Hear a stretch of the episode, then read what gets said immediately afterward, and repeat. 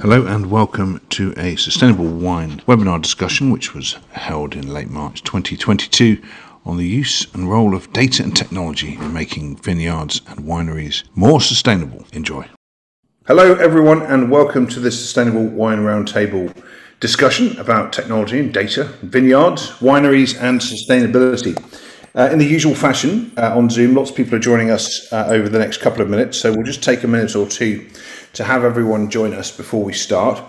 This is being recorded and we will put it on our audio stream. So if you're not already subscribed to the Sustainable Wine podcast, uh, please do so. Uh, what have you been missing? Well, a lot. So go to your podcast app uh, and whatever it is and type in Sustainable Wine. You will find the Sustainable Wine podcast series going back uh, many years actually from when we first started out as a kind of a blog. Um, so there's lots of stuff there uh, and hopefully you can enjoy those at your leisure. And if you want to find this recording again quickly, you'll find it there within three or four days, and we'll send out a link to this recording as well afterwards. We're only going to distribute the audio. Um, uh, as we're not doing slides, we're just doing discussion, and I hope that we will have lots of questions. We had more than 70 registrants for this, so I'm assuming more than uh, are currently here are going to show up shortly. Uh, in the meantime, um, let me just talk a bit about uh, the report that leads us to be here today, but also about our ongoing kind of communication strategy. So imagine you're all here because you know about or you're members of the Sustainable Wine Roundtable.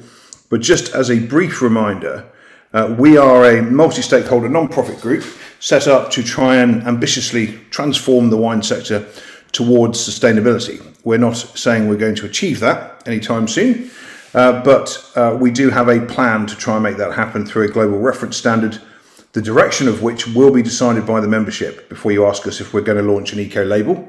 That's what everyone keeps asking us, and that decision has not yet been made. Um, and there's plenty of other things you can do with the global reference standard other than launch an eco label. Uh, I don't think we can say that enough. Um, so I've said it again. Uh, and you know, as part of the roundtable, members get um, various outputs, including guidance and input into the, the reference standard. And a lot of that will be through uh, webinars and discussions and podcasts, but also through the development of more practical guidance on difficult issues. And we've spent the last six months trying to work out the best way to herd a bunch of wine industry cats um, to, to create something of value for the industry. And I think we're, we're starting to come up with some answers now. Um, it reminds me of that um, slightly unfair thing that Winston Churchill said about the Americans that they'll always do the right thing once they've exhausted all other possibilities. Um, now, not making any pejorative political judgments, I sort of feel like that's where we're headed in some ways with the roundtable. We try lots of different stuff with members, we see what works, um, and I think we're getting there now. Uh, we're getting there towards some some good outputs in the coming months, and I hope you'll join us for an ongoing series of events we're going to do them every month alongside the podcasts. This is the first one. Then we're doing our conference and our AGM. Uh, the AGM, the annual general meeting, will be on the 21st of June online. Uh, and then we'll do a conference timed to incorporate our uh, America's cousins um, during the afternoons of June 22nd and 23rd. So I hope you can join us for that. This discussion is the first in a monthly series and uh, it's rooted in some original research, uh, which you are some of the first people to see. If you haven't had the report already, my colleague Tom will be sending it to you shortly. And we were approached a while ago by Imperial College London. They have the longest running master's program in the world on environmental science and management, uh, particularly with a business focus. So they said, We've got a bunch of students who are really interested in wine and sustainability so we said, well, you've come to the right place. Uh, and we asked them to give us some ideas for what they could do. And thanks to input from, from Will Drayton, thank you, Will, and many others about the focus for the research, rather than give you a report that said, here's some technology and how it can be used for sustainability, um, we thought, let's focus it a bit more and see what comes out of it. And we'll ask them to interview a bunch of members, do a literature review, and try and come up with some useful recommendations that you could all use in your wine businesses or in the wine value chain to drive sustainability. That's what they've done. Uh, and the report, as I say, if you haven't seen it, will be sent out, uh, I guess, after this uh, session. It, there's quite a lot in there, and I'm not going to bore you by reading it all out, or indeed much of it. I'm going to pick a couple of highlights that we found that we thought were interesting, that the report found. Then I'm going to ask our panel to reflect uh, on it. How does what's in that report reflect their experience? I think is the first question for them. And then how far away do they see some of these technologies? But also, what are some of the pitfalls? You know, technology is often seen as a silver bullet for everything, isn't it? If only we could get more crypto, everything would be great. Well, then you find out that crypto uses more energy than Paraguay, um, and it's not such a good thing after all. There are lots of unintended consequences um, with technology, and we have to be careful about what we use and when, and we have to be very careful about what we promise. Uh, and we also have to be careful about what we measure, because by measuring or focusing on one thing, you can then change what else you're looking at, and that changes impacts. So, we're also here to have an honest conversation about how you use technology in a smart way and don't allow the cart to be driven by the horse which can often happen uh, when you're faced with lots of data. So, lots to talk about. Um, before I start, let's go around the room so you get a break from me talking, uh, and let's have our panel just say who they are and what they do very briefly. I'll then do my bit uh, from the report. They'll add in some thoughts, and then it's over to you guys. So, if you want to be social, put your video on. I can ask you to ask questions, or you can come in and let's make it more of a discussion. Um, but first of all, we'll hear from reflections on the speakers after we do a bit of an overview. But before that, some intros. So, Morgane, over to you first. Just say, um, tell us a bit about who you are and what you do briefly. Thank you, Toby. Thank you for welcoming me today. I'm really happy to be here with you for this first discussion. My name is Morgane Le Breton.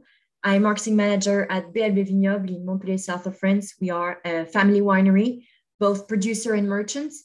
Uh, we produce uh, on our estate uh, 55 hectares of vine out of 200 hectares in total. Um, we produce 1 million bottle a year. Uh, we are a team of 14 people. Uh, there are three people in the vineyard, two in the cellar, and uh, one that is concerned about everything that is green, but that is not a vine. So every tree is forest whatsoever. So uh, this is on the environmental side. We are committed to corporate social responsibility uh, for uh, quite a couple of years now. And I'm really happy to tell you that we are entering the first step of the verification process of B Corp, and I hope that we will be B Corp certified by the end of the year.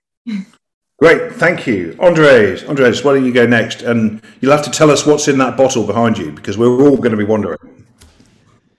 Thank you, Toby. Well, th- thank you, thank you all. My name is Andres Valero. I'm the sustainability leader of Grupo Avinea. We are a, a group of wineries here in, in Argentina. We are recognized for being the largest producer of organic wine here in Argentina, but that's not enough for us. We are a sustainable com- uh, company that certificate Fair Trade International. We certificate the sustainability protocol for us Argentinas. We have production mostly in Mendoza, but we also have very interesting projects there in, in Patagonia. Well, this is Pacheco Pereda, one of our lines of, of wines that we're, we're very glad of, of it and also our main brand is uh, Argento that probably we, we sell to more than 50 countries. Uh, so we're very happy to, to be here discussing sustainability with all of you.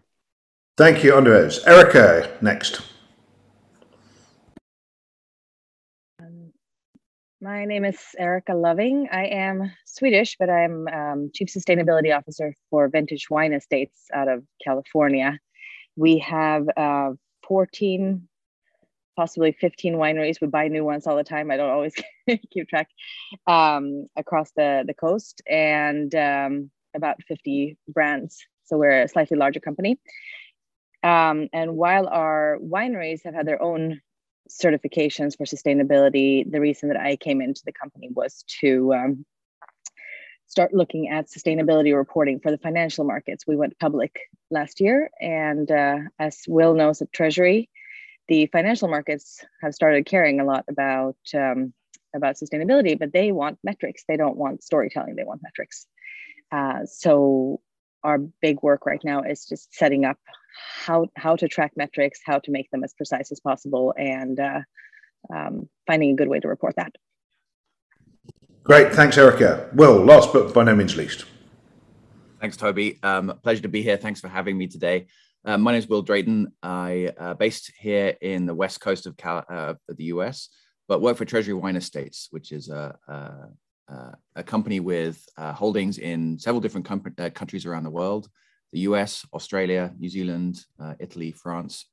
Um, and over here, I look after sustainability among a number of things, including research winemaking, technical viticulture, some chemistry functions, and things like that. So, definitely like diving into the details of sustainability at the same time as, as, as making wine. Um, Treasury's got some some some big ambitions in in this space of sustainability, and so we're really happy to be uh, a part of Sustainable Wine Roundtable. And we really see it as a place to bring together all the different conversations that are happening in all our different growing regions around the world uh, into a, a, central forum, which uh, potentially before this point has been has been lacking. Uh, there's so much great experience from different areas. Uh, also, talking about it as a whole is difficult. Um, we have great certifications in California and Australia and France, but um, uh, difficult to bring those all together and talk talk about them in a kind of cohesive way. So that's our real excitement about this area. Thanks, Toby. Right, great. Thanks to all of you. So I'm going to give you just a brief overview of some of the things that are in the report, but there's nothing more boring than someone reading a list of things. So I'll try and uh, be as brief as I can. Um, the, the students from Imperial College did what they called a SWOT analysis, um, which I thought was quite sweet. Um, and what they've come up with are a few areas which I think are pretty obvious. I'm going to run through them very quickly. It's good analysis, though. So, one of the key themes is that obviously, while data driven technologies um, can deliver sustainable outcomes, they have the potential, obviously, to deliver cost savings. Otherwise, you'd never make a case to deploy them. Um, and so, there are lots of technologies you can get excited about uh, remote infrared imaging, um, uh, AI, all sorts of technologies out there. But of course, cost savings have to be balanced against what can often be high upfront investment costs and or continuing maintenance costs. What I would add to that point from my own experience, uh, I work a lot in agriculture and sustainability in non-wine areas, is the acceleration of the democratization of technology for monitoring is really is really impressive. So technologies I saw deployed five or ten years ago that only Nestle would pay for, you know, now their tier one supply chain has those technologies, particularly around satellite. You know, it's getting an awful lot cheaper. There's way more players in the space. It's a lot cheaper to turn a satellite and buy a bit of time than it used to be, which is great. Um, obviously, uh, trade-offs may exist. It's another, another one of the conclusions between the cost of technology and the preciseness of the data collected. So, for example, basing decision making solely on regional weather station data from an open source platform might give you a less precise structure um, than a sensor installed in the vineyard. Again, a fairly obvious point. Multiple data points are what you want uh, because there's there's obviously a benefit to collaborating with some of these wide open systems that are being deployed. Um, I note there's a number of them uh, around Europe, for example, trying to provide farmers with uh, medium term weather forecasting. Increasingly important when it comes to getting the right data on incoming weather volatility, for example. The Barcelona Supercomputing Centre, who there is a, an interview with on the Sustainable Wine website, spoke to us a couple of years ago about the work they're doing with grape farmers in southern Europe to try and give them a heads up when some volatility may be heading their way. So that, that data is as useful as a sensor in the vineyard, but at different times. So you've got to differentiate on what's useful over what time scale. Another common theme from their analysis um, the tension between the increasing automation for precision viticulture and reducing labour costs and facing resistance from employees and vineyard workers. Well, I mean, this this is a dance as old as time itself, isn't it? I mean, this you know, think back to the the Luddite movement in early industrial Britain. Um, you know, we see some of the same tensions uh, evident with the rollout of technology. It's all very well to move to automation and precision agriculture, but what happens to those good people who used to do those jobs? Um, and that is something we may see um, blowback on in coming years, particularly as the technology gets better and the people get more expensive. Um, this is a, a, social tension across all of agriculture, um, particularly when you see the number of farmers as proportion of a working population versus output, and that difference accelerating rapidly. Technology is obviously enabling that there is there are going to be serious social factors in the rollout of technology, and, and we shouldn't ignore that. So I think that that's a good point that they brought in. Um, a learning curve is associated with most of these data-driven technologies, so they can be incredibly complex, um, and you need to do your capacity building internally and your preparation for this. Because where you can have a very steep learning curve in one technology, there are some uh, which can be incredibly user friendly very quickly. So you may be buffeted by all sorts of tensions around the use of data and technology for sustainability in viticulture and uh, in wineries, because some of it might be literally on demand, feed something in, get something out.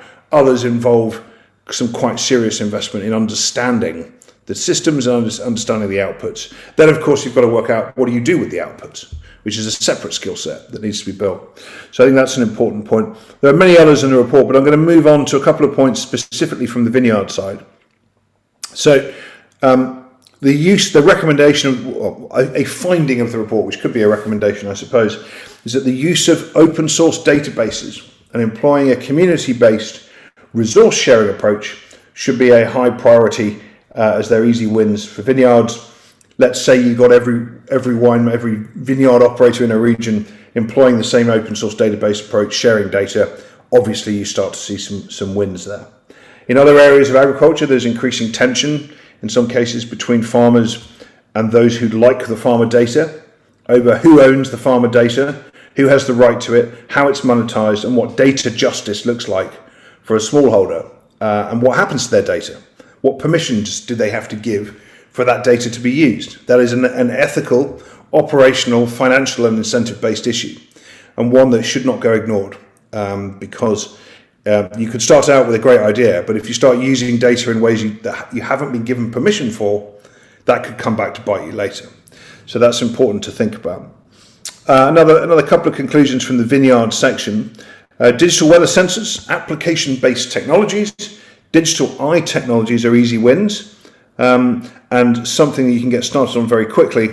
Um, but of course, there's a whole plethora of options out there, and you have to be careful about where you choose because you want to unpack the menu of options, you could be overwhelmed very easily. So, trying to make the right decisions about what you even look into to deploy is quite important. Um, thirdly, and lastly, I'll, that I'll use under the vineyard section, AI tractors are seen as a an amazing um, opportunity. I've been to exhibitions where yeah, you see uh, these incredible new tractors coming out. Monarch, for example, uh, Monarch tractor. We did a session with Carlo Mondavi last year about what does the digital vineyard look like, um, and there's some really, really interesting ideas out there about you know you might get some off-grid charging for your AI electric tractor. Go to bed, wake up in the morning, and you've got a complete report telling you where interventions are required, micro interventions on plants to stop disease spreading. That sounds like an amazing idea. How far away is it in your operations today? I think we'd all suggest quite some distance. Um, we're not there yet by quite a long way. So, um, tractors are shown in the research to be high impact but low feasibility at the moment, given cost deployment options, therefore mid priority. Um, there's a lot of other things that can be done um, without necessarily going for the big picture tech option. Obviously, if you have the money, you can do it all, uh, but very few of us have the money to do everything. So, moving into a couple of conclusions in the winery section, um, the priority matrix in the report demonstrates that some of the easy wins include the installment of renewable energy. That's a very obvious one, isn't it, really? Um, there's not many places in the world that won't give you some form of realistic payback from installed solar. I mean, in the UK, um, six or seven years, and, and, that's in the UK where sunlight is at a premium. Um, so it is possible. Um, you just have to take a slightly longer view. Um, other options: employing an in-house data analyst, um, looking at smart water and energy meters. These are all very obvious things. I think that many of you will have come across. Staff retraining for data literacy, behaviour change that save energy and water usage. I mean, we've all been to wineries where you see pipes going and lots of water around, and we all probably thought, is that entirely necessary to be using that amount of water there at that point? Now, maybe it is, but maybe it isn't. So, what do we know about the literacy there and the cost savings? Um, water, as we know, has been, let's face it, too cheap for business for too long. Um, and we haven't really been able to value it properly as a result of that. So that applies to wineries as well. You, have you, all seen it. Um, you, staff retraining for data literacy can be applied perhaps in a collaborative sense. So this could be something that the SWR would, would convene at some point, something very, very practical. If you have a large a large footprint in sourcing, is there an open source cookie cutter data training resource that could be created for smaller wineries where they could all just log in, get their credits, you know, uh, hopefully not take a box ticking approach, but learn how to save time and money in a way that's resource efficient for larger companies wishing to have an impact. These are the sorts of things we see companies doing in other areas, and I'm sure in the wine sector too. A couple more points before I finish. Um, free carbon footprint calculators, energy audit, and benchmarking are established as mid priority in the report because they're high feasibility but sometimes low impact. They can be feasible options for members of the SWR, but they could be low impact, says the report, because implementing them does not guarantee changes will materialise. Given they only measure energy and carbon emissions, what are you doing about that? How far can you get them down? I suppose is the point. Um, and a final point they put in there saying carbon capture during fermentation and biogas recovery is seen as a low priority method. Uh, there was one winemaker I spoke to recently. He said, "I'm not going to do carbon capture from fermentation. I'd rather spend the effort on capturing carbon in my soil because the numbers show me I can do far more from soil carbon capture than I can capture um, in fermentation, particularly when I don't even know what to do with the byproduct. So it's not seen as a huge priority in this report. So you can read the rest of it for yourselves. Um, uh, it's it's a good read. Um, I'm sure you'll roll your eyes at certain points, saying, "Oh, these naive students don't understand the wine business," um, but they did a pretty damn good job, actually. I have to say, um, considering the um, you know, the fact that they're not wine industry experts with multiple years' experience. So we think it adds some value. Uh, now, very curious to hear um, how much of it's resonated with actual members doing actual sustainability work. So let's ask the panel before we bring you all in. Morgane, um, when you read this, um, how much did you recognise your your own um, work at BLB in here? How much how much of it is happening now? How much might want to be happening in the in the near future? Well, you really talked about it about uh, data, who owns it, and how can we uh, use it efficiently. Uh, especially in the vineyard, when you it's I always think of the human between the data and the the practice. Uh, so you have to find a way to for the data to be measurable and understandable and practical, so we can pilot our vineyard and manage our vineyard the right way. So we we actually um, turned to a solution uh, two years ago. It's called Defito it allows us to evaluate the toxicity of uh, plant protection products. So the, the great thing behind this solution is that it gathers data from every research worldwide. I, I don't know how they did it, but they managed to do it. And what is very, very interesting is that if a product somewhere in the world is evaluated as um, toxic for health or the environment, then you will have a bad score on the on your product and on your treatment. And this is quite interesting because we're able to have uh, practical results and a solution that really tells us, okay, your product, the treatment program that you're using right now is terrible for the environment or terrible for human health and the people that are applying it. And we wouldn't be able to do this without this tool that has gathered all the data uh, worldwide. So this is a, a, tremendous work they've been doing uh, in, uh, in Montpellier, south of France. Um, and also something that is very great for us is that okay so we have our score but it, it's meaningless if we don't know how to interpret it and if we don't if we cannot compare it to other people and to understand how can we lower or improve ourselves uh, regarding our scores so this is something that is the future step uh, when you have the huge database then how can you uh, gather a community to do something about all the data and all the measurements that you've done that's very interesting, Morgane. Could you just run the name of that past us again so we can capture that? Yeah, it's Defito. I can uh, write it down in the in the chat.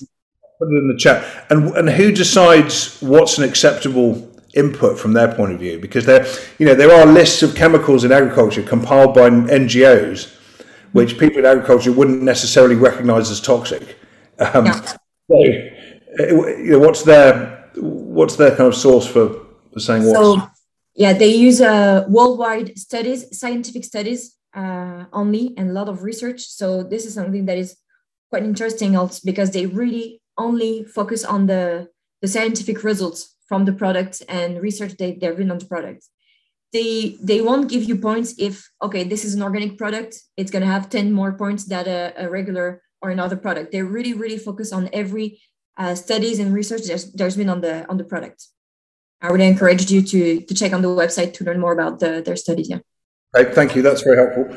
Uh, what else did you recognise from the report that sort of makes sense to you now? Well, the, the idea behind the community is very interesting. Uh, we work a lot on the hybrid and resistant grape varieties. And again, it, when you try something new, uh, it's not just about doing it on your side and saying, okay, does it work for me? Uh, you have to know if it's going to work for someone else. And if it works for someone else, maybe it's going to work for you. So we we have this kind of uh, well, our our vineyard manager calls it the the Facebook of uh, vine growers. it's a it's a community called Landfiles where we have all these great observatories um, where you can post uh, your tests, your experiences, what are you going through right now, and uh, simple checkups with pictures and um, and results, so you can share data and people can learn from you. You can learn from others, and this is, I think, the the next step after a great database. It's about community to really uh, make all this data you have uh, practical and uh, meaningful for you. Great, thank you. Um, and what are the other solutions that you see out there that perhaps are hinted at in this report that you think are, are helpful? I noticed in, in your preparation note you, have you, you've given a few options there. Tell us about those. Yeah, uh, well, we, we really uh, found ourselves with the the weather sensors. I think, I think everyone or the majority of vine growers already have weather sensors today because you're really able to uh, to pilot your irrigation and the, the, the water supplies, nitrogen supplies to, uh, to the vineyard.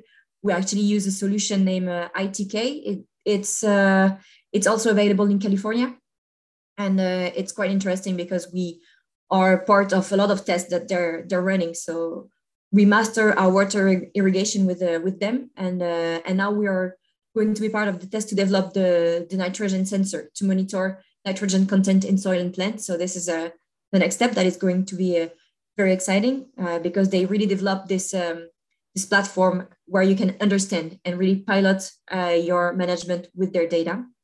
And uh, the last thing that I, I found and I, uh, I really found ourselves in their, their report, it's not revolutionary. And sorry, in France, we are terrible at it. It's water reuse. And we we don't know how to reuse water, but we're looking at it in the winery, especially for the our bottling system, to uh, to have a, a closed network where we're going to reuse the water to uh, to wash the washing our our bottling system um, uh, in the cellar. So this is uh, this is not crazy because I know everywhere else in the world it's done, but in France we we don't we don't do it. So we're just doing it now. We're glad that we're going to do it because it's uh, it's still something that is very interesting because, like you said, uh, I think uh, water, we, we are all aware of uh, a water consumption, but we do not realize it, uh, how important it is and how big it is. Thank you. Morgane, um, you work with growers, and we've talked in the past that it's a struggle for growers. You know, they haven't got the branded products, maybe some of them are on lower margins. Some of them do things just because that's the way mum or dad or both of them exactly. did it. how do you talk to them about all this kind of stuff? Because you've got to be very careful it doesn't just all go over their heads and they're saying, "Yeah, great. How much per ton are you going to pay me this season?" or, yeah. or what. Uh, so how do you how do we actually disseminate some of these learnings down to the grower community, for example? Uh, you have to be very very practical, and uh, when you talk about data, you have to make the data understandable. And they're going to be like, "Okay, this is a nice figure, but it what's going to be the impact on my uh, my vineyards and my vines?" In long-term, short-term uh, situation. So there's a lot of tests that we do on our site, and we sh- we involve them in what we do uh, on our site, and then we try to replicate it on theirs. Uh, when we talk about community uh, and resource sharing, this is the most important. We really have to involve them as much as possible to really show them and explain them the results that they're going to gain. And I think it's all about uh, okay, what is difficult now because we work with uh, with nature and the life cycle that is a full year and you have to wait five years uh, to see that what you did really has an impact or not on the, the results.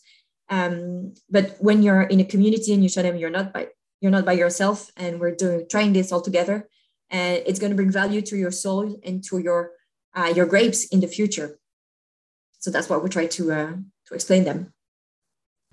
Yep, some great advice there. I mean, it's all about being practical, make the business case, what's in it for them, um, Andres, I saw you nodding along there at certain points. Um, let's try not to agree too much because it's boring if we agree on everything. But uh, how does the report reflect your experience? Are there any areas which are absurdly naive that we should disregard? Are there any areas which we didn't focus on that we could have done? What do you think? Thank you, thank you, Toby. Well, I know I agree with a lot of things that that Morgane and their team are, are doing. I, I think mostly what I think is not naive, but I think it, in a very long term is how we're going to implement IE and these sensors. We will collect all this data and we, we, we will have all this uh, electric tractor working there. I, I see that as a future that will come eventually, but I don't see it in the nearby, at least uh, here in, in Argentina, at least for, for us. So probably I, I think that what we should focus here uh, in Argentina when there are a lot of economic issues that work along with sustainability and we, we have to be very aware of that as inflation, lack of import, many of these technologies develop in Europe and the US. So for us to access to that technology and be, be the first to access to that technology, sometimes it's very expensive. Sometimes we have to make a, a very good point to allow the, the government to allow us to, to make this technology come to the country and, and to pay that, even if we have the money. Sometimes you get in the custom area and in the port and you get all the technology there for a year or two and they say like, I need it now. Uh, so having cheaper uh, sensors or having this kind of technology available will be very, very nice. And especially for organic producer, we know, especially me, that we, as uh, working on certification, we had a lot of restriction to our our vineyard team, and each each year we kind of well now you cannot use this, now you cannot use this. So they say, well, which tools do I have? So there is we we have to be in, in order to grow sustainability here to start bringing options. And I think this this kind of report are very good to present like we're starting to see this option as UV light, as ultrasonic, to be like possible way to uh, to work with pests and with other disease on, on the vineyards that I see them possible because right now we are very limited, at least as an organic producer, uh, to what we implement. And as Morgane said and Toby said, I, I'm very uh, aware that our main problem won't be like for us to incorporate the technology because we can test the technology. We work with the universities here in, in Argentina and we work with this kind of networks that, so we are aware of the technology. But how are small producers here in Argentina are going to incorporate this technology? And that's a thing what I, I look with a lot of concern. As I was telling Will earlier, for example, most of small producers here, uh, irrigate uh, just with the flow of, with surface water. So the, the use of water is very bad. But for us to invest in a drip irrigation system, that is a technology that we all know that work, that is very efficient, and we all know how to work, but it's not profitable for them to to incorporate because their margin are very low. So uh, how we are going to share our climate data and say like, you need to irrigate with this amount of water, we can share this information because, we have the vineyard nearby and we are open to that. But when, when we go to the point that say this information is not useful if I don't have the enough tools to use, to use it right. So there I, I see that we have a big barrier here, at least in the develop in, in countries that are developing uh, our region, especially in rural areas. Uh, and, and, it's really one of my major concerns when we talk about technology that says technology that we have already developed and will be very useful. We, we are not seeing now being applied for, especially for small growers. Uh, and I think there is, is, is, a great point that we will need to work on as a company. We try to educate, we try to make the best case of analysis so they can get the loan. But when the financial market is not available for loaning to a small producer, we have a very big, a, a bigger problem to solve than the, having the technology available. That's a very good point, Andreas. Thank you. Yeah, I mean, in other areas of agriculture as well, we see this a lot. You know, the fear that we're going to see mid, very efficient, mid-sized and large producing land areas surrounded by increasingly impoverished smallholders, and the and the rich-poor gap is exemplified through the technology gap. Right? It just it can just amplify the you know the economic gap as opposed to close it, and that's where we have to be very careful. But of course with deployment comes cost reduction. And, you know, things get an awful lot cheaper very quickly these days in terms of technology rollout. So, you know, we can still be optimistic. I think um, a question I have for you, it may not be an appropriate one to try and answer, but I'm curious, Andres. You're the you're a big organic producer. Organic gets a hard time from us sustainability people for being a bit, you know, being a bit dogmatic. Too many tractor passes, too much turning of the soil, oxidation, etc. What solutions to those challenges do you see data and technology, the kind of which are discussed in this report, offering to, to that challenge? Is there, is there are there any? Yeah, no, uh, as you say, for, for sure, uh, being organic limited you to to use a lot of, of physical work on the vineyards. and I think really improving that, having a tractor that allows you to to make two different things, pruning while you are uh, degrassing the, the soil, will be is very interesting and it's a technology that is starting to be available now and i think really in the, in, in the future being data driven to say like if i have to do a, an intervention just to focus on the precise uh, place on the vineyard that we need to do an intervention with uh, lead to a, a, a, big reduction of, of fuel use generally. And also I think it will allow us having better uh, technology to allow to calculate base. I, I, think we have a lot of uh, carbon capture on the soil of, for our practice that we can prove as a case of a study but it's not the, the there yet the amount of data that we need to generate to say like we are doing this amount of uh, carbon sequestration in our soil due to our practice in all our vineyards. So uh, having this kind of technology available to be easy to measure car uh, carbon sequestration on, on soil will be a, a, an example of a great kind of sensor that we can prove and, would allow us to show our real footprint uh, to the whole community and say like, well, we're not very dogmatic for being organic. We believe in that kind of practice is good for the soil, and we are willing to create more data available to to compare uh, other kind of of practices. Yeah, and I guess not everything is a dangerous weed. You know, we've created the words weed to mean things that we don't find immediately useful. Um, but there is different forms of species there in the vineyard. So I suppose technology may give you an option to assess where you are looking to, to turn over the soil to, to stop something that's really quite dangerous for a row or a vine, and where you can actually just leave it alone. Is that, is that going to be true in the future? Yeah, well, actually, we are doing a, a, a lot of testing with different variety of cover soil, especially with flowers, that allows us to create a big biodiversity and allow us to to live with the weed. We, we say that we don't want to eliminate weed. We're actually working with many universities here, with National University of Cuyo, with, with INTA, with a lot of pro, uh, projects uh, where we focus on, on that. They say like, we don't want to fight the weed. We want to learn to live with the, with the different variety of, of weed and having other kind of plant there uh, is very good. But as I told you, evaluating the impact of this kind of project take us a couple of years, sometimes two to five years to say like we have really scientific evidence to prove that.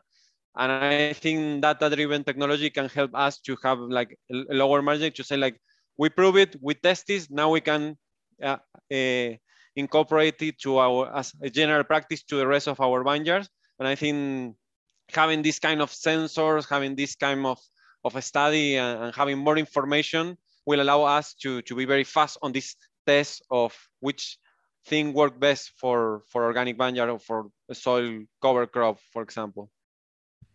So the last the last wine exhibition I went to before COVID, um, Vinexpo in Paris, I met an organic champagne producer. He said to me, um, he said to me, "What are these GHGs people keep telling me about? I can't see them. How do I know they are there? I'm just going to do what I've always done in my organic champagne vineyard." And I, I thought he was joking and then I realised he wasn't. Um, but it made me realise the gap there is sometimes. It's the same question I put to Morgane, really. You know, th- that's obviously quite a, an unusual thing for, to hear from somebody, uh, but uh, not unique, I'm guessing, from all your expressions. So, how do you, where you are in the world, down in Argentina, how, how do you communicate what and make the case for technology deployment now that's affordable? What's your sort of top tip there that you've learned in the grower community, in the smaller vineyards? Well, actually here is, is really tough because it depends on the time of the year. If you are able to talk, as you told earlier, if we are discussing price, you cannot discuss about technology. So you have to be very aware to after the harvest, after every you have paid for the grapes, it's a good time to talk. Uh, and we, we try just to share our, our experience to show them like we don't want to patronize you. We share like we have used this test, we work with this uh, university, we work with this institution. We are open to to different uh, research group. You can be open as well if you want to test uh, this. For for example, it happened for me or it's a nice experience. I was talking to a producer that say like, well, I start to add this acid to this uh, wheat product that they use that glyphosate. And they say like, I started using this acid and then I get the best performance. I say like, do you know if the best performance was because you put a low pH on your vineyard or just because you improved this? And he was like, no, I, I did it once. It was good and I keep doing like that. And I said, that is very expensive because we know that at that level of pH, the the the, the wheat product stopped working, but he was killing everything with the acid. So trying to make them have this scientific logic, it have to be like we try to invite the the, the researcher to talk, and we try, to make them talk to producer instead of being us talking to producer, and also showing our experience. Say like I not want you to test on that. I can test on my, on my vineyards and then show you my results to see if you are on board. Yeah, absolutely. You've got to show people the results, haven't you? Make the case, as discussed earlier. Erica, let me turn to you. Um, again, same question. You know, did you recognise your operations, those around you, cutting edge vineyard sustainability practices in the report, or or what? What are your thoughts, Erica? yeah I, I, did recognize a lot of it um, i think the part that we can continue discussing is um, so, so there's a lot of cost savings to be had implementing some of these um, these technologies but sometimes it's not that easy to calculate the cost and that, that's what we've realized at, at our wineries is for example one of the first technologies i started looking at um, around a pretty water strapped uh, vineyard was deep root irrigation. So it's not just drip irrigation; it actually goes down to the root zone um, of the vine and that and and irrigates there. Sounds great. It reduces um, it reduces the water need by about fifty percent, according to the according to the um, um, salesperson. But I don't have a cost of water because we're on well water everywhere. So um, I don't know. I didn't even have a an actual water use for most of our wineries and vineyards.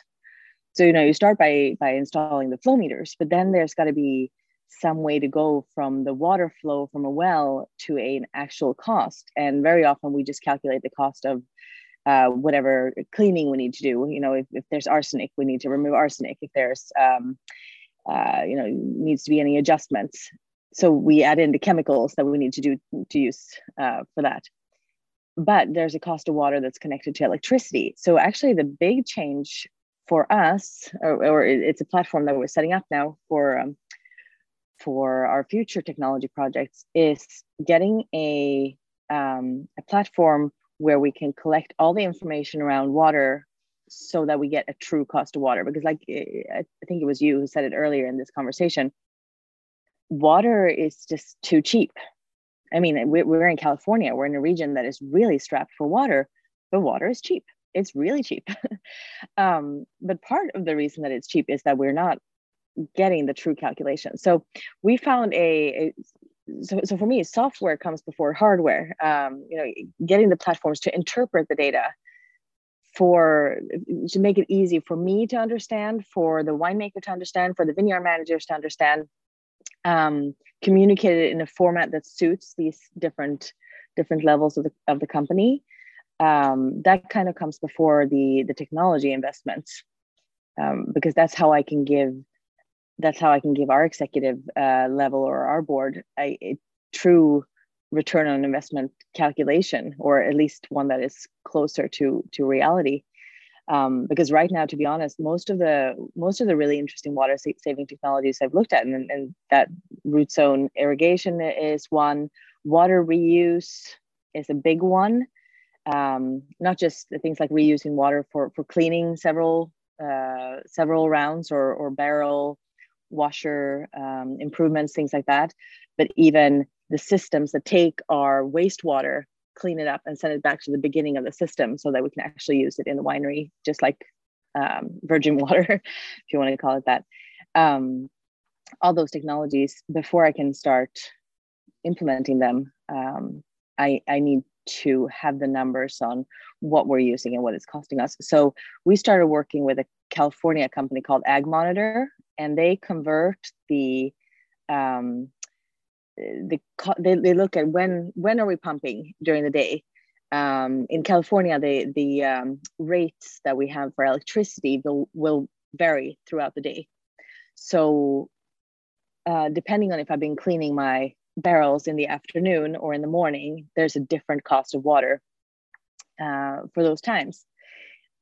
So I can start breaking this down and, and seeing what my, my true cost of water is throughout the day, um, make efficiency improvements and so on that are based completely on data. So this is before we're starting to add technology hardware um, improvements and just starting like that getting the data getting people used to reading data getting people used to thinking of uh, costs of timing costs of, of different activities um, if it's from the vineyard workers or winery workers to to higher up in, in, in management that really helps us um, when looking at the cool technologies the, the things that are um, for the future otherwise i, I think um, one of the things that I keep coming back to, and I'm I'm very much in my position because of a need to report numbers and make calculations and so on. I'm always a little bit wary of the risk of spending all this time doing, for example, the, the, the carbon footprint calculations that we need to do and want to do. That too much of the focus and time for me, the winemakers, everybody in operations goes to calculating the numbers um, rather than making the improvements. So I'm both on the one hand, I'm very much a, a proponent of the, you know, you can manage what you measure. So measuring, calculating, and then having a number that we can then compare against. Um, but I, I spent I spent a couple of years in equities. I also know how easy it is to manipulate numbers. If you really want to just show a result, there's ways to show a result. Um, I don't want us to lose focus on the true reason that we're doing this, uh, which for some people might be a return on investment, but for most people, um, the sustainability work also has to do with with um, having a wine industry that our children and grandchildren can can enjoy, wines that our children and grandchildren can drink. Um, so, yeah, uh, we have to balance the numbers, the numbers and the technologies with with the actual gains. Thank you, Erica. Some helpful caveats and I wouldn't say necessarily cautions there, but things to be thinking about as we look at technology deployment and so on. Which is, you know, what we don't do is at least as important as what we do, possibly more so. Um, and your, your point about numbers reminded me of that brilliant old Guinness advertisement that had a, a line that came up that said 66.66% of statistics are made up on the spot uh, which I thought was very funny. Very Guinness adverts from back in the day. Will, um, I'm going to turn to you rather than asking Erica further questions because time is against us, but there will be questions for you, I'm sure, Erica. Well, I'm really interested to hear your thoughts on all this, and then let's get into some Q&A with those of us who have joined us. Will. Thanks, Toby. Yeah, great points from everyone so far. And there's a lot to really uh, enjoy reading, seeing these reflections back from this report. Um, I think it's a mixture of, yep, I totally agree with that. And um, I think the authors will be surprised where we are in just a few years' time uh, about the pace of change that we're going to experience. Um, so just picking out, just writing some notes as, as I was listening to, to everyone talk. Uh, one of the things I think is really critical is that um, is the steep learning curve of data. Um, I think it's actually pretty easy to roll out technology into your vineyards or your wineries and to start measuring things. Um, there's definitely a point where you have a sort of a technology debt. The more sensors and things you put out there, the harder it is to keep up with them and even just to change the batteries. So, um, you know, it does get progressively more difficult the more connected and things we are. And there's going to be successive waves of improving that and understanding it better and, you know, narrowing down to sensors that we that we need. Um, but I think the key thing is that if we don't interpret that data and also make sure that the data that's collected kind of um, uh, serves like multiple people in any organization, then it's very hard to kind of maintain. So, what do I mean by that? Um, uh, we collect a lot of information uh, around people's hours, for instance, the, the, the, time that they work in the field or the winery, because we've got to pay them, you know, so that's really important. Um, and then onto those platforms, we have in the past added on a collection of uh, water data or what crop protectant product was being sprayed or which tractor they were driving or which start list they did for for um, before driving that piece of equipment.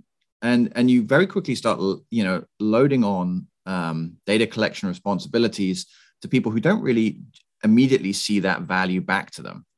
And that's not just at the field worker level or the vineyard manager level that goes all the way up so in order to get real um, uh, sort of integration of data and understanding of data, you've got to make sure that the data and the products that come from that are fed back to the people who are collecting it. You know, it's got to allow that vineyard manager to make better irrigation decisions and to manage their budget better.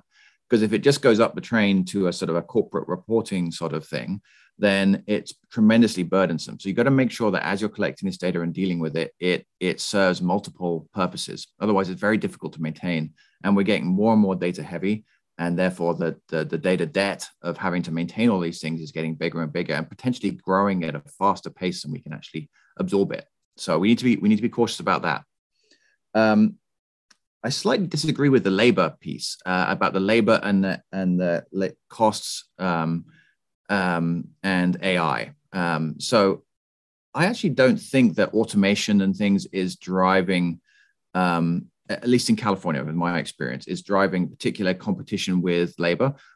It's sort of the other way around. Our lack of labor is really forcing us to reassess what we can do. We can't do some basic vineyard operations that we would love to do um, because we don't have the people. And so um, I would caution against that being a, a one way competition between technology and people. The real key there is to unlock the ability of your people to use the technology so they can be upskilled and so that you can train. So I, I, did like to see that come through in the report as well, that the importance of data literacy, but it's not just data literacy, it's it's how you use technologies and how you improve people's day-to-day jobs and lives, um, which is very possible. Um, you know, I think we've been uh, sitting with open positions trying to hire people for the last, you know, five years that are still not being filled. And we cannot get enough tractor drivers and this, that, and the other. But if we have you know half the number of tractor drivers that we need and they can drive three or four tractors at once because it's automated great well let's upskill those people and make sure that they have the tools they need so i really like to see that come through um, one other thing i think that uh, is a really interesting piece and probably the harder bit is that it's it's easy to get data in different uh, domains you know so you can get our weather data we can get better at collecting it and and um, it's a really low hanging fruit and everyone's probably doing it to some extent already. And we can also probably get you know information around what we spray on our vineyards or, or um, where we're using our tractors or things like that as well. But the difficulty becomes in linking those things together so that they have a greater benefit from having both of those pieces. You know for instance um, making sure that your sprays are really integrated with your weather timing so that you maximize the use of your uh, products that you're putting out there or minimize the, the amount you have to put out there. And in many ways, we haven't kind of gone to that next level of data fluency and sophistication in tying together lots of different pieces. So I think that's a, a huge potential for the future as we start to get better at this, but you really need a solid base to start off with. Um, I guess the final thing I was going to say is around AI tractors. I think I'm more enthusiastic than this report, um, just because I know that there's five or six or seven about to hit the ground like this year, and um, that's going to spread remarkably quickly. Um, and so uh, I think we'll see some really interesting sort of synergies from those being out there, and it's it's going to help the organics movement, and it's going to help the labor issues, and it's going to help water and, and all sorts of bits and pieces. Um, because, in many ways, by having uh, self-driving tractors or, or, things that can kind of somewhat think for themselves, and I think we'll end up in a hybrid model. You know, um, maybe it'll be a person driving the tractor, but there'll be a, a, a, a, an eye on the ground spraying the weeds just where the weeds are, or um, uh, you know, so so that you start co- combining technologies to to get some improvements before you go the full the full way. You know, I, I think the idea that someone sitting in an office in in Napa and pressing a button and the whole vineyard is going to get taken care of is is a very long way away. But the ability for to, to kind of like scale um, the people, the labor, the the skills that we have with these kind of bolt-on functions from from AI tractors or whatever is is going to be there tomorrow. And I don't think the cost is going to be significantly different than the ones that exist already, especially once you start to labor in layer in fuel costs and labor costs and things which are which are running away from us right now.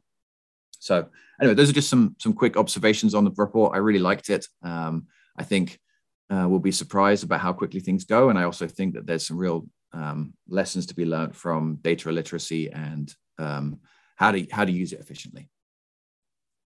Thanks, Will. Um, given that you helped us focus this, I was going to ask you if we did another version of it or a next iteration, what would what what, what should our key focus be? And I think your penultimate point around joining the dots was, was perhaps one area that we might explore next. What else? Um, I what I what I would really like to see is, um, and I think it's something that that we, we could benefit with from worldwide uh, and is somewhat a trend is that um, a- agriculture extension and uh, information about vineyard, uh, you know, winery extension from either traditional land grant universities or national universities, those kind of things.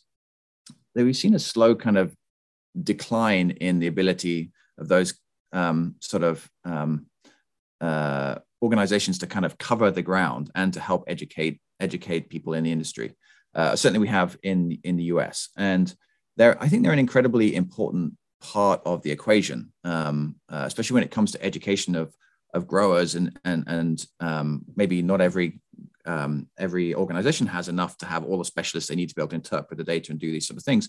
So to go to your earlier point around um, uh, data that is um, that is sort of free, open source, um, and can be shared and things like that. We really do need some help there. So I would love to see this group tackle that problem and and sort of unpick the key strategies to be able to to democratize those some data in a way that um, opens up the sustainability and data future for for more people. Um, I think those strategies and also how to uh, tell the story to encourage governments and and and private industry to invest in those things um, would be really interesting. Would be a really interesting facet.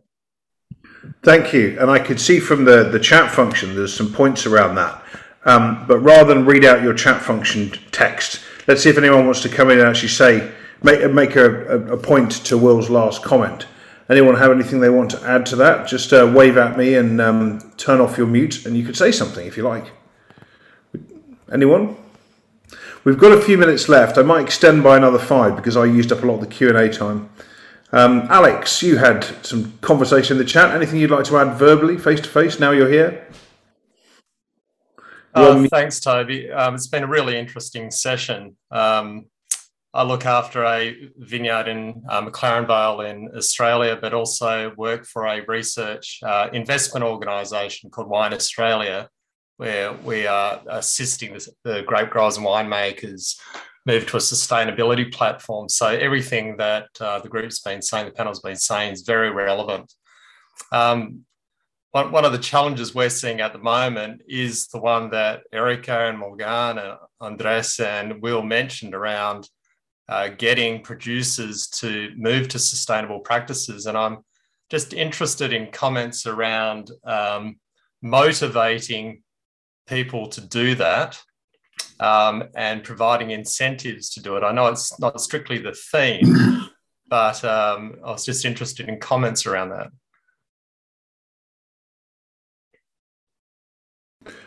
I'm, I was then muted. Yeah, who else would like to come in on that? Let's try and have a bit of a discussion about it. Just kind of wave before you come in. I'll come to you, and we can try and make it make it a bit of a, a dialogue. Anybody want to respond on that point? I think that's really interesting.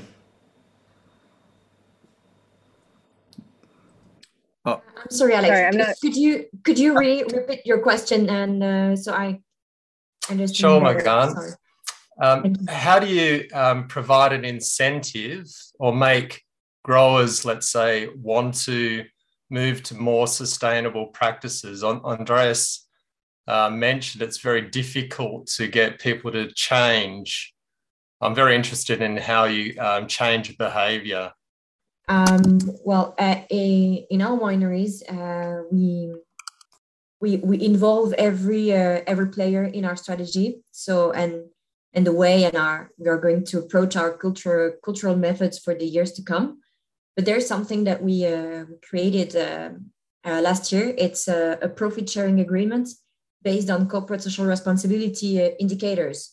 So our profit, the, the company's profit, is divided between indicators that we all selected. So our our employees they they say okay this year in order to uh, to match the strategy we plan on doing this this this and this we plan to reach uh, this water consumption to uh, well we have a lot of indicators on um, uh, covers uh, covers on the between ranks in the vines and uh, and so on and planting meadows and um, and planting trees and all of this and we have a, this profit sharing that we can we can make it uh, like grow or or they may reduce according to uh, to the indicators we've reached. And this is something to um, to put a dynamic in place. Uh, it's not, I think, the best incentive because it, it all comes to money in the end. But uh, people really understood the strategy with this uh, this smaller key uh, key indicators. So profit sharing. Thank you. Uh, Will, did you want to say something, Andres, as well, maybe, or was it Erica? Can't remember. Will, you go next. I think we're all going to pile in at one point or other. Um, uh, so I just, it's a great question, and I think it happens at all sorts of scales. Uh, one thing I think that uh, is important is that we start with data sharing or motivation that is um, non-competitive.